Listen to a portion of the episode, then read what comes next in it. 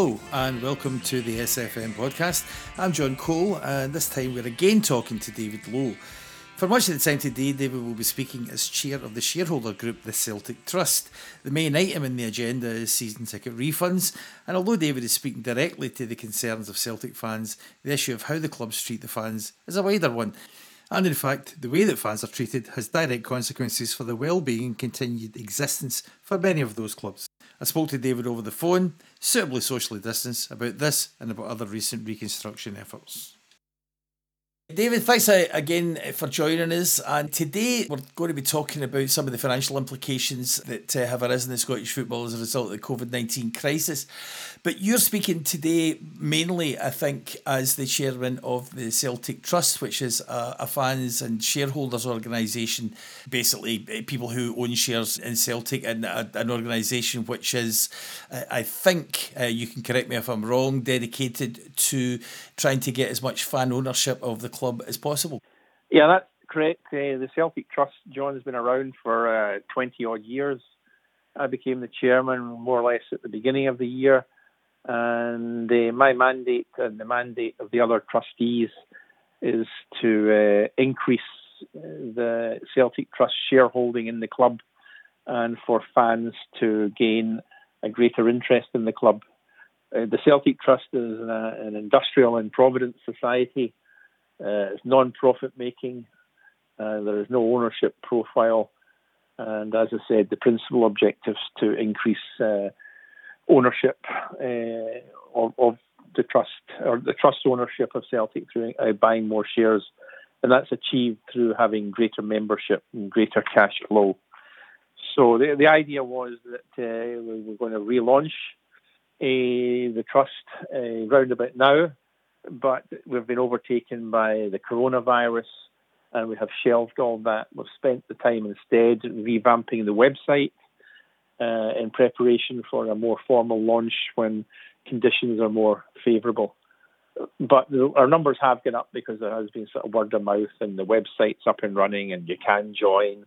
And in, indeed, anybody listening uh, would be delighted if you uh, access the, the website uh, celtictrust.net and you'll find out a little bit more about what the trust, trust does what it aspires to do.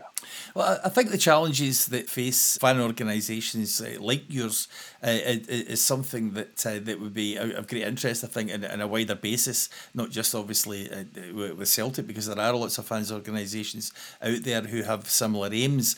Uh, but basically, at the moment, uh, the the challenges facing the fans is probably not nearly uh, as serious as the challenges uh, facing the clubs. I mean, obviously, uh, we could talk later, hopefully, about the the SPFL decision not to go ahead with the reorganisation, and we've had two or three months of gnashing and wailing and various cries going on in, in the football world. But at the moment, how this has affected the clubs financially has manifested itself in how they have been sorting out refunds to uh, season book holders. Uh, if I could take you through, I mean, I know you probably want to talk about the Celtic situation, but Hearts have just come out and said, listen, we can't afford a refund. What they have uh, said is that they would give a 10% discount to people next year guaranteeing them 18 home matches. Although I don't know how they're quite going to do that, given the, what the situation is. We might not see football in front of fans until uh, into next year. Hibs are offering a refund, uh, but asking people not to apply for it. And those who don't apply for it are going to get access to wee perks like uh, getting to meet the players and training days and uh, things like that. Aberdeen, similar to Hibs, without the perks, they're just asking people to apply, but they're also asking people not to apply if they can afford it. Uh, Rangers are doing pretty much the same thing. Uh, they, I think, they had initially offered a twenty-five pound voucher scheme. Uh, but that has since been superseded, I understand, by a, a, refund if people apply for it. But they are again asking people not to apply, saying that the, the money will be reinvested in the club. Uh, and those who don't apply will still get the £25 voucher.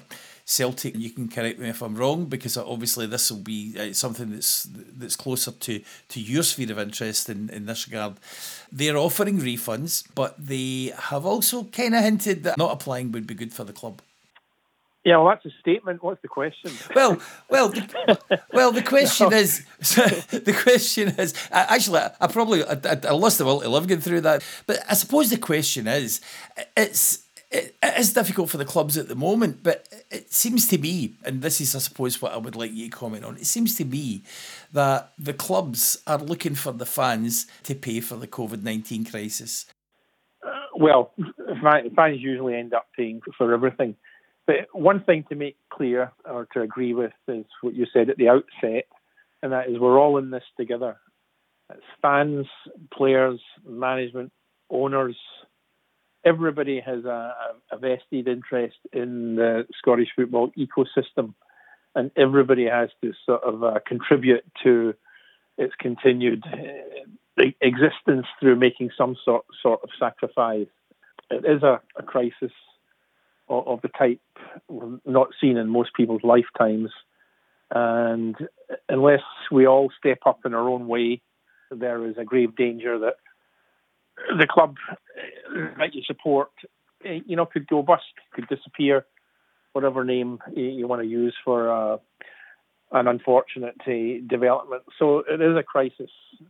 Uh, you mentioned what several other clubs are doing. Obviously, what I'm interested in is is, is what Celtic are doing, uh, and because I'm representing the Celtic Trust in, in that respect. So let's be clear, you know, what Celtic have offered uh, is fantastic. Uh, uh, at the end of the day, uh, refund is due uh, to season ticket holders, and Celtic have offered that re- refund.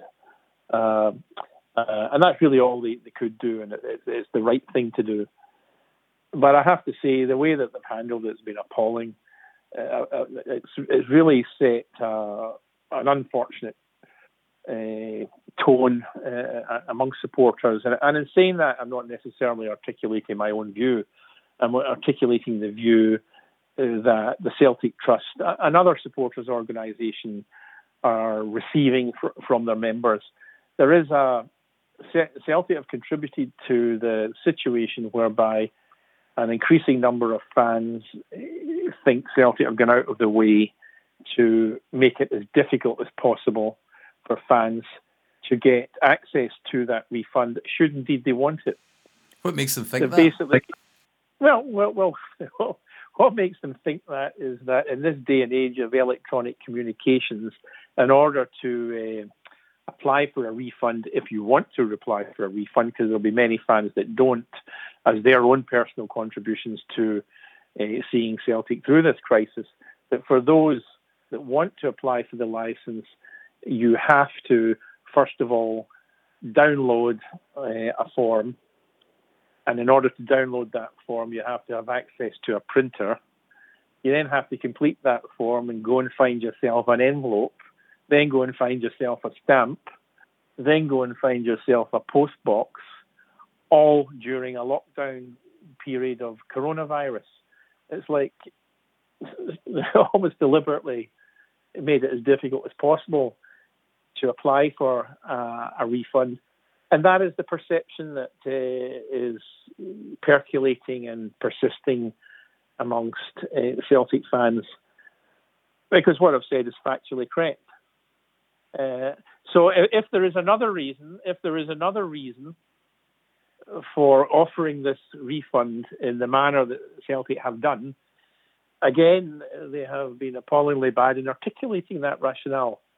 So in that information void, uh, the the the situation that I've just explained uh, is the is responsible for the view that a, a large number of fans have.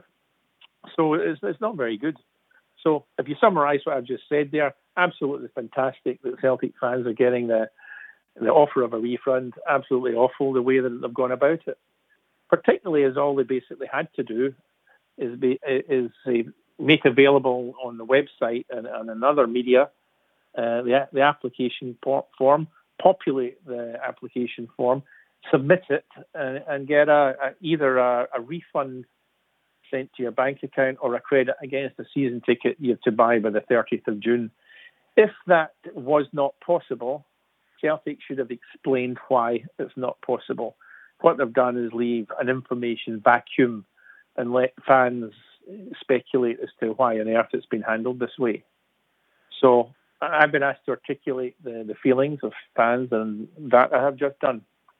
I suppose in Celtic's defence, uh, that obviously clubs don't want, and this isn't this isn't just Celtic. All of these clubs are asking people not to take the refunds if they if they can afford it, because obviously they want to minimise the cost of issuing those refunds, and and yeah, I don't think you can blame them for that.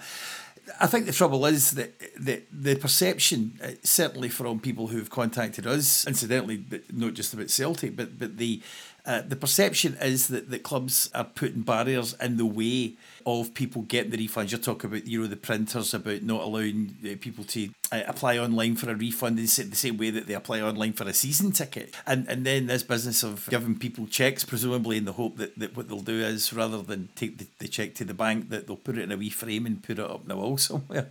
Uh, but but you can understand why the clubs are doing that. Is is it not perhaps just a failure of PR to have been a wee bit too transparent about what, what their end game was? Well, it's a cliche, eh, and that cliche is it's not what you do, it's the way that you do it. Yeah. And uh, I think uh, it's entirely correct to say that clubs do not or would prefer their fans, their supporters, not to take the refund for the reasons that we all know about. In an in, in, a, in the current in economic environment, uh, you want to basically give out as little cash as possible to help uh, get your club through this financial crisis. That is entirely understandable, and there's not a fan in Christendom that doesn't get that.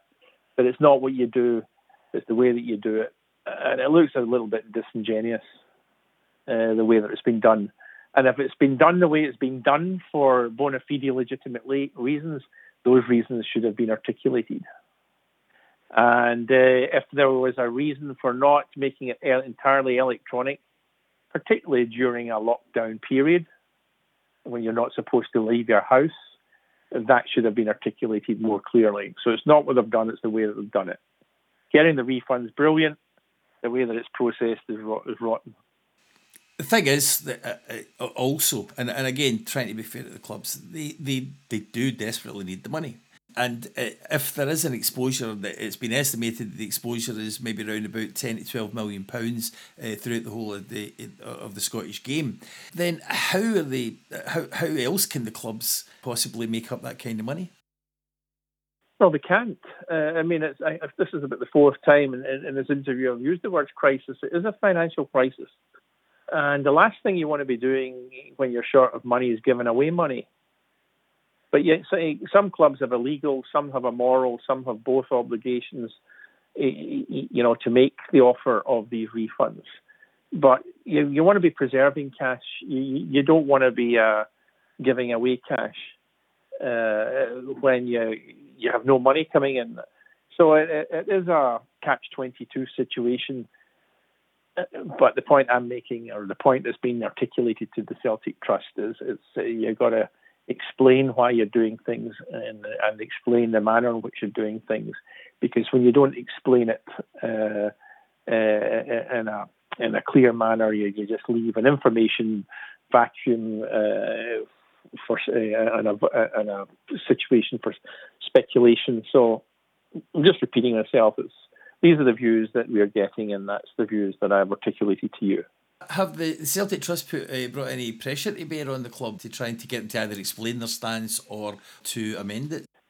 Yeah, just at the very outset, uh, the Celtic Trust met with Celtic and explained that we would like uh, the refund to be offered in the manner that I've, I've mentioned, and that is an electronic submission or, uh, request and an e- electronic payment process should the fan require or need to get that refund.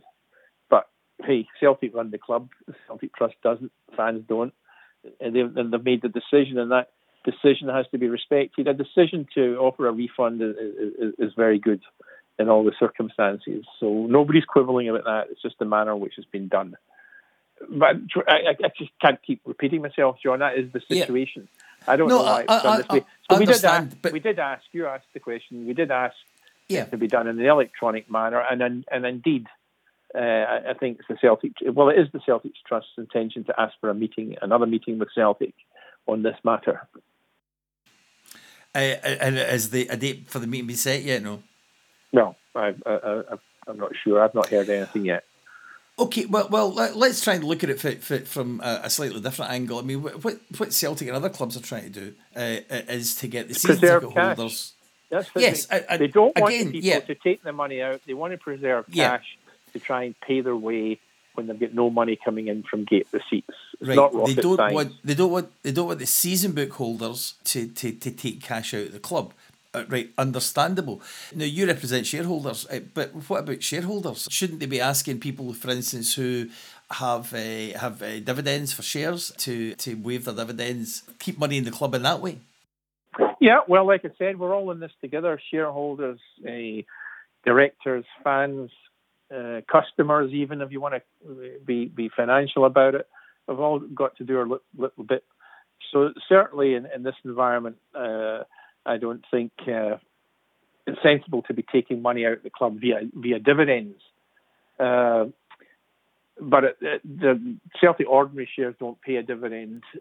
There are uh, what are they called? A convertible convertible preference shares uh, in, in existence. These were issued in 1994 and pay a fixed dividend every year of 3.6 pence. And I think that amounts to roughly half a million pounds a year that goes out, out, out of the club in dividends. A small number of recipients elect to receive their dividend in extra shares, so that's cash neutral. But I think the bulk, uh, through apathy or, or, or, because they want the dividend, just uh, receive it. So uh, perhaps it would be a good idea. In fact, maybe the, the, the trust should look at this or promote this idea that there should be a, a, dividend waiver program or a deed of a deed of waiver of I think I think it's called, whereby shareholders can complete this form and forego their dividend. Uh, and if everybody did that, you know, that would be a contribution to uh, uh, preserving cash going forward. Uh, and as I said, the total amount of dividend involves uh, about five hundred thousand pounds a year. Funnily enough, the dividend is, is due. Uh, I think it's in August, so it's a good time to be looking at that as, as a possibility. Finally, on, on this particular uh, aspect of, of things, the, the the way that clubs have dealt with this uh, will obviously have an, an impact on their season ticket sales because you know like people who are maybe feeling disaffected and feeling as if they're being taken for granted might be reluctant to uh, to, to buy season tickets. Do, do you think that, that clubs have taken that into account when they've been presenting these these plans to the public? Uh, yeah, I mean, it's a very uncertain time because we do not have a date as to when the season is going to start. We do not have a date as to when spectators will be allowed into grounds to watch uh, games, and clubs are having to sell season tickets into that uh, information va- vacuum, i.e., they're, they're wanting money, uh, but they don't know when they'll be able to offer fans a a product. So that, that, that that's a hard sell. But I don't think there's anything furtive or clandestine about it because everybody knows about it. Everybody that's considering uh, buying a season ticket for any club or uh, anybody that's already bought one knows why they're buying it and what the situation is. I don't think anybody's buying a season ticket thinking you know they're going to be going to all the games.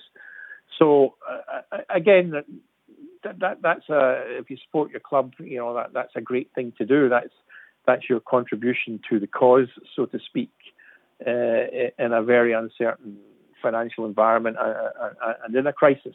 So that's why you would do it, really, not not for any sensible emotional reasons, like, like when you're buying any, anything else. But the other thing you're going to factor in is there there'll be a lot of people having a horrendous time uh, in, the, in, in this crisis. There'll be lots of people having been made unemployed. There'll be lots of people uh, who may not be able to afford a season ticket and who have no choice uh, in respect of taking the, the refund and not renewing their, their, their season ticket. So these are legitimate uh, reasons for taking money out of the club. If you're putting your family first, for example, because you you don't have a job and you need the money and you can't afford a season ticket. So there, there'll be people in that category, fans in that category, whose whose position uh, has to be respected.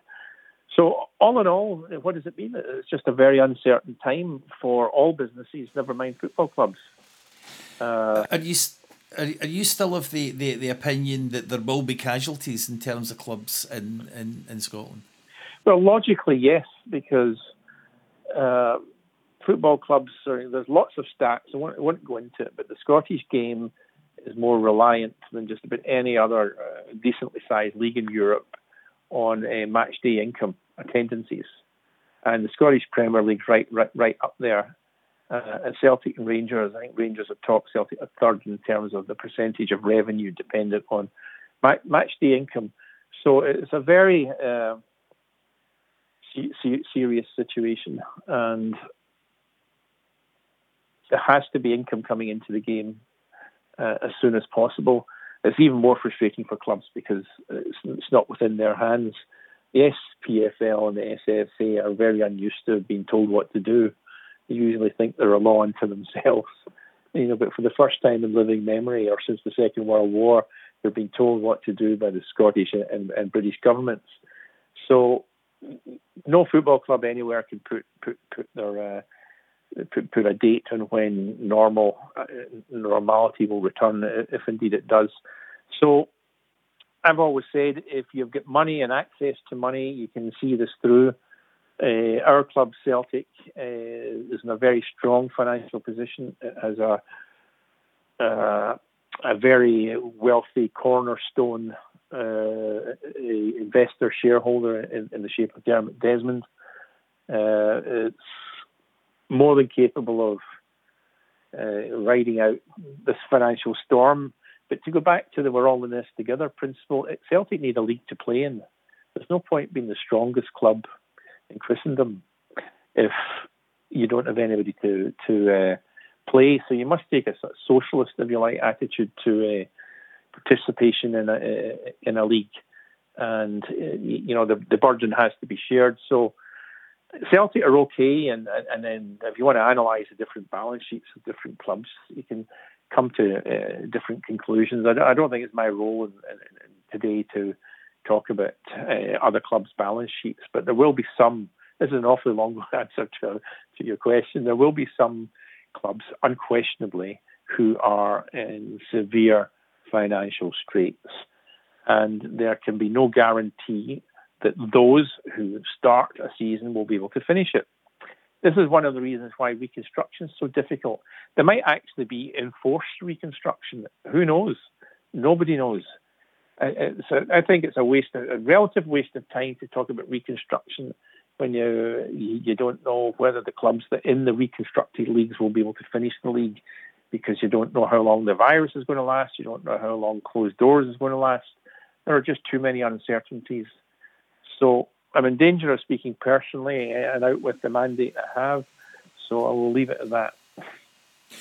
Well, well, well let's let, let, try and move across then to uh, the, a, a wider area. I mean, you just touched on reconstruction there, but the there's absolutely no question uh, that, uh, that that three clubs, Stranraer, Partick Thistle, and Hearts, have been the the losers, if you like, in sporting terms anyway, in terms of where they play, uh, as a consequence of the, the COVID nineteen epidemic.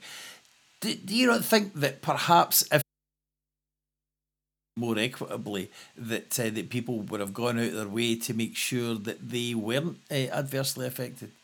Well, I, again, I suppose I'm speak, speaking personally now. Um, uh, again, to use another cliche, given the situation we find ourselves in, there is no one size fits all solution. It does not matter what solution you come up with for dealing with the coronavirus, there will be casualties. That's quite an important uh, situation to acknowledge uh, and understand. Nobody will be happy when you analyse who's unhappy, it's the clubs that are prejudiced. There has been an awful, uh, by the outcome, there has been an awful lot of faux, uh, and it is faux uh, and false concern for other clubs. Lots of platitudes. At the end of the day, it's every man for himself in competitive football, particularly when uh, money is at a premium and lack of money is, is, is, can can threaten your solvency. So let's also be clear about that. So the clubs that they are pushing for the the uh, reorganisation of the casualties of, of, the the solution that the majority of clubs voted on a couple of months ago. And I, I think the most the, the, club that I would feel most sorry for is Partick Thistle.